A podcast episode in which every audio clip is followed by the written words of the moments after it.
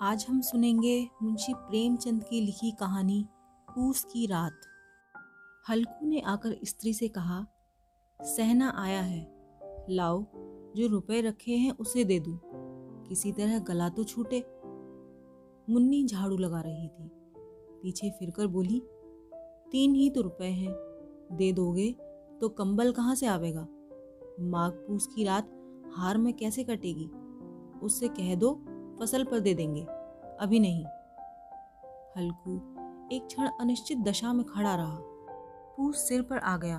कंबल के बिना हार में रात को वह किसी तरह नहीं जा सकता। मगर सहना माने का नहीं। घुड़कियाँ जमावेगा। गालियाँ देगा। बला से जाड़ों में मरेंगे। बला तो सिर से टल जाएगी। यह सोचता हुआ वह अपना भारी भरकम डील लिए हुए जो उसके नाम को झूठ सिद्ध करता था, स्त्री के समीप आ गया। और खुशामद करके बोला, ला दे दे, गला तो छूटे, कंबल के लिए कोई दूसरा उपाय सोचूँगा। मुन्नी उसके पास से दूर हट गई। आँखें तरेरती हुई बोली, कर चुके दूसरा उपाय। जरा सुनू तो कौन सा उपाय करोगे? खैरात में दे देगा क्या कंबल? न जाने कितनी बाकी है, जो किसी तरह चुकने ही नहीं आती। मैं कहती हूँ, तुम क्यों नहीं खेती छोड़ देते? मरमर काम करो, उपज हो तो बाकी दे दो। चलो छुट्टी हुई। बाकी चुकाने के लिए ही तो हमारा जन्म हुआ है। पेट के लिए मजूरी करो। ऐसी खेती से बाज आए। मैं रुपए न दूँगी, ना दूँगी। हल्कू उदास होकर बोला तो क्या गाली खाऊं? मुन्नी ने तड़प कर कहा, गाली क्यों देगा? क्या उसका राज है? मगर यह कहने के साथ ही उसकी तनी हुई भौहें ढीली पड़ गईं। हल्कू के उस वाक्य में जो कठोर सत्य था, वह मानो एक भीषण जंतु की भांति उसे घूर रहा था। उसने जाकर आले पर से रुपए निकाले और लाकर हल्कू के हाथ पर रख दिए। फिर बोली, तुम छोड़ दो अब किसे खेती। मजूरी में सुख से एक रोटी तो खा मिलेगी, किसी की धौस तो न रहेगी। अच्छी खेती है, मजूरी करके लाओ, वह भी उसी में झोंक दो, उस पर धौस। हल्कू ने रुपए लिए और इस तरह बाहर चला मानो अपना हृदय निकाल कर देने जा रहा हो। उसने मजूरी से एक एक पैसा काट कपट कर तीन रुपए कंबल के लिए जमा किए थे। वह आज निकले जा रहे थे। एक एक पग के साथ उसका मस्तक अपनी दीनता के भार से दबा जा रहा था। पूस की अंधेरी रात, काश पर तारे भी ठिठुरते हुए मालूम होते थे। हल्कू अपने खेत के किनारे ऊब के पत्तों की एक छतरी के नीचे बाँस के खटोले पर अपनी पुरानी गाढ़े की चादर ओढ़े पड़ा काँप रहा था। खाट के नीचे उसका संगी कुत्ता जबरा जो पेट में मुँह डाले सर्दी से कूं कूं कर रहा था। दोनों में से एक को भी नींद न आती थी। हल्कू घुटनियों को गर्दन में चिपकाते हुए कहा, क्यों जबरा? जाड़ा लगता है? कहता तो था, घर में पुआल पर लेटा रहे। तो यहाँ क्या लेने आए थे? अब खाओ ठंड, मैं क्या करूँ? जानते थे, मैं यहाँ हलवा पूरी खाने आ रहा हूँ। दौड़े दौड़े आगे आगे चले आए। अब रो नानी के नाम को। जबरा ने पड़े पड़े दुम हिलाई। और अपनी कुंकू को दीर्घ बनाता हुआ एक बार लंबी जमाई लेकर चुप हो गया। उसकी श्वान बुद्धि ने शायद ताड़ लिया कि स्वामी को उसकी कुंकू से नींद नहीं आ रही है। हल्कू ने हाथ निकालकर जबरा की ठंडी पीठ सहलाते हुए कहा, कल से मत आना मेरे साथ, नहीं तो ठंडे हो जाओगे। यह रांड पछुआ न जाने कहाँ से बर्फ़ लिए आ रही है। उठूं, फिर एक चिलम भरूं, किसी तरह रात तो कटे, आठ चिलम तो पी चुका। यह खेती का मज़ा है। और एक एक भगवान ऐसे पड़े हैं, जिनके पास जाड़ा जाए तो गर्मी से घबरा कर भागे। मोटे मोटे गद्दे, लिहाफ, कंबल, मजाल है जाड़े का गुजर हो जाए। तकदीर की खूबी, मजूरी हम करें, मज़ा दूसरे लूटें। हल्कू उठा, गड्ढे में से जरा सी आग निकालकर चिलम भरी। जबरा भी उठ बैठा। हल्कू ने चिलम पीते हुए कहा, पिएगा चिलम? जाड़ा तो क्या जाता है? ज़रा मन बदल जाता है। जबरा ने उसके मुँह की ओर प्रेम से छलकती हुई आँखों से देखा। हल्कू, आज और जाड़ा खा ले, कल से मैं यहाँ पुआल बिछा दूँगा, उसी में घुसकर बैठना, तब जाड़ा न लगेगा। जबरा ने अपने पंजे उसके घुटनियों पर रख दिए और उसके मुँह के पास अपना मुँह ले गया। को उसकी गर्म सांस लगी। चिलम पीकर हल्कू फिर लेटा। और निश्चय करके लेटा कि चाहे कुछ हो, अब की सो जाऊँगा।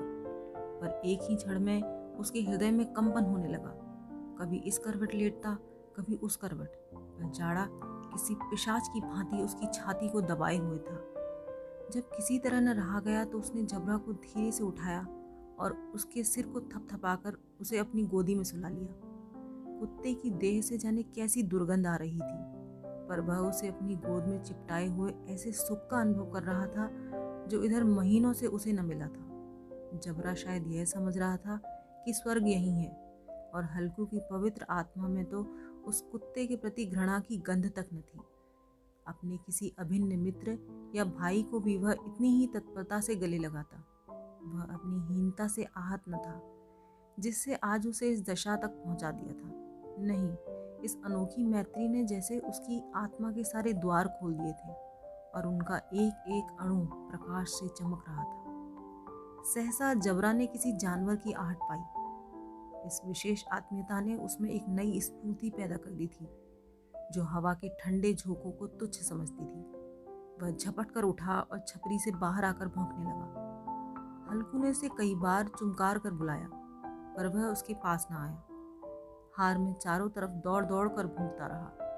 के लिए आ भी जाता तो तुरंत ही फिर दौड़ता।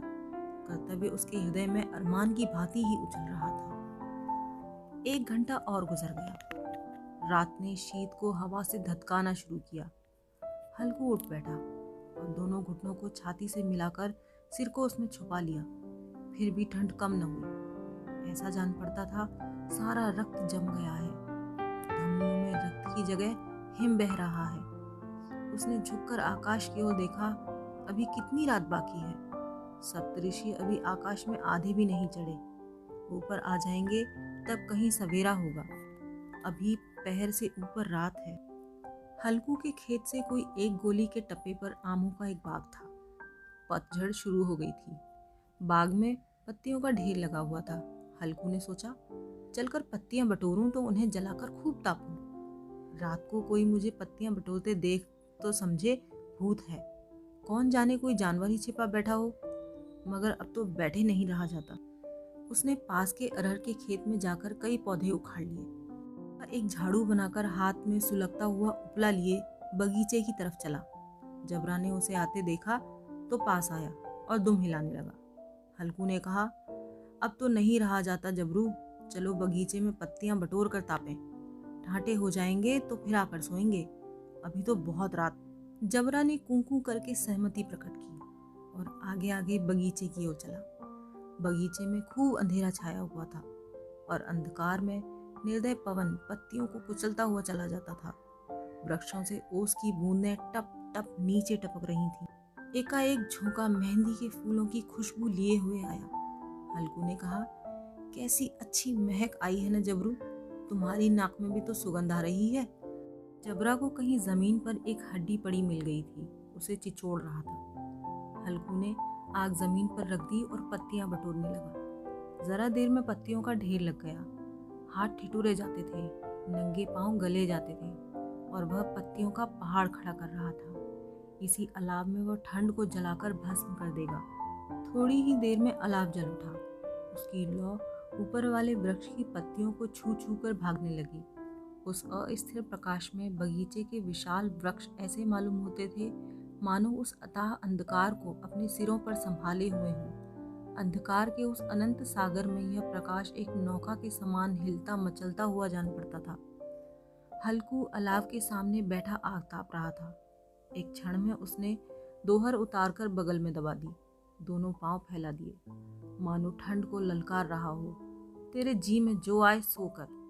ठंडी की असीम शक्ति पर विजय पाकर वह विजय गर्व को हृदय में छिपा न सकता था। उसने जबरा से कहा, क्यों जब्बर?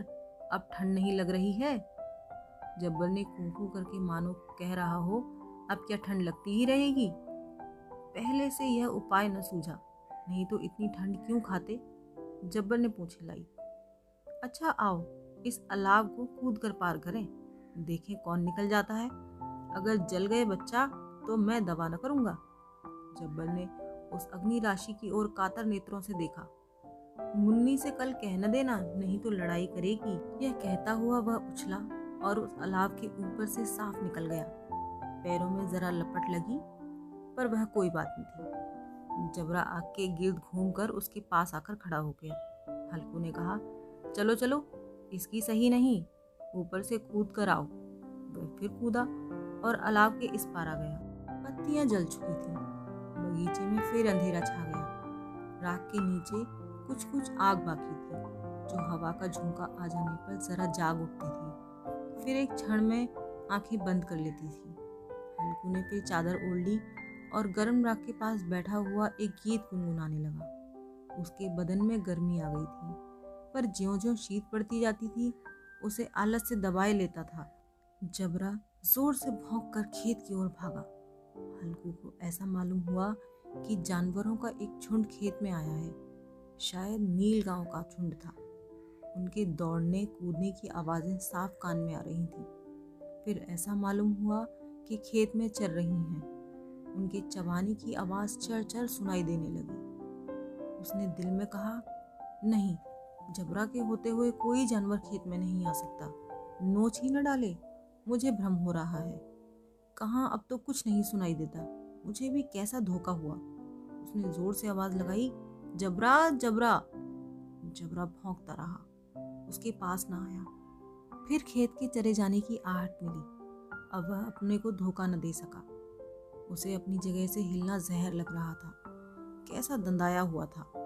इस जाड़े पाले में खेत में जाना। जानवरों के पीछे दौड़ना असहाय जान पड़ा। वह अपनी जगह से न हिल सका। उसने ज़ोर से आवाज़ लगाई, लीहो लीहो लीहो! जबरा फिर भौंक उठा। जानवर खेत चल रहे थे। फ़सल तैयार है। ये अच्छी खेती थी। पर यह दुष्ट जानवर उसका सर्वनाश की डालते हैं। हल्कू पक्का इरादा करके उठा और दो तीन कदम चला। पर इस एकाएक हवा का ऐसा ठंडा चुभने वाला बिच्छू के डंक का सा झोंका लगा कि वह फिर बुझते हुए अलाव के पास आ बैठा और राख को कुरेद कर अपनी ठंडी देह को गरमाने लगा। जबरा अपना गला फाड़े डालता था। नील गाय खेत का सफाया किए डालती थी और हल्कू गरम राख के पास शांत बैठा हुआ था। आलस्य ने रस्सियों की भांति उसे चारों तरफ़ से जकड़ रखा था। उसी राख के पास गर्म ज़मीन पर वह चादर ओढ़कर सो गया। सवेरे जब उसकी नींद खुली, तब चारों तरफ़ धूप फैल गई थी और मुन्नी कह रही थी, क्या आज सोते ही रहोगे? तुम यहाँ आकर रम गए और उधर सारा खेत चौपट हो गया। हल्कू ने उठकर कहा, क्या तू खेत से होकर आ रही है? मुन्नी बोली हाँ सारे खेत का सत्यानाश हो गया। भला ऐसा भी कोई सोता है? तुम्हारे यहाँ मड़ैया डालने से क्या हुआ? हल्कू ने बहाना किया, मैं मरते मरते बचा तुझे अपने खेत की पड़ी है। पेट में ऐसा दर्द हुआ कि मैं ही जानता हूँ। दोनों फिर खेत के डांड पर आए। देखा सारा खेत रौंदा पड़ा हुआ है और जबरा मड़ैया के नीचे चित्त लेटा है, मानो प्राण ही न हो। दोनों खेत की दशा देख रहे थे। मुन्नी के मुख पर उदासी छाई थी, पर हल्कू प्रसन्न था। मुन्नी ने चिंतित होकर कहा अब मजूरी करके माल गुजारी भरनी पड़ेगी। हल्कू ने प्रसन्न मुख से कहा, रात को ठंड में यहाँ सोना तो ना पड़ेगा।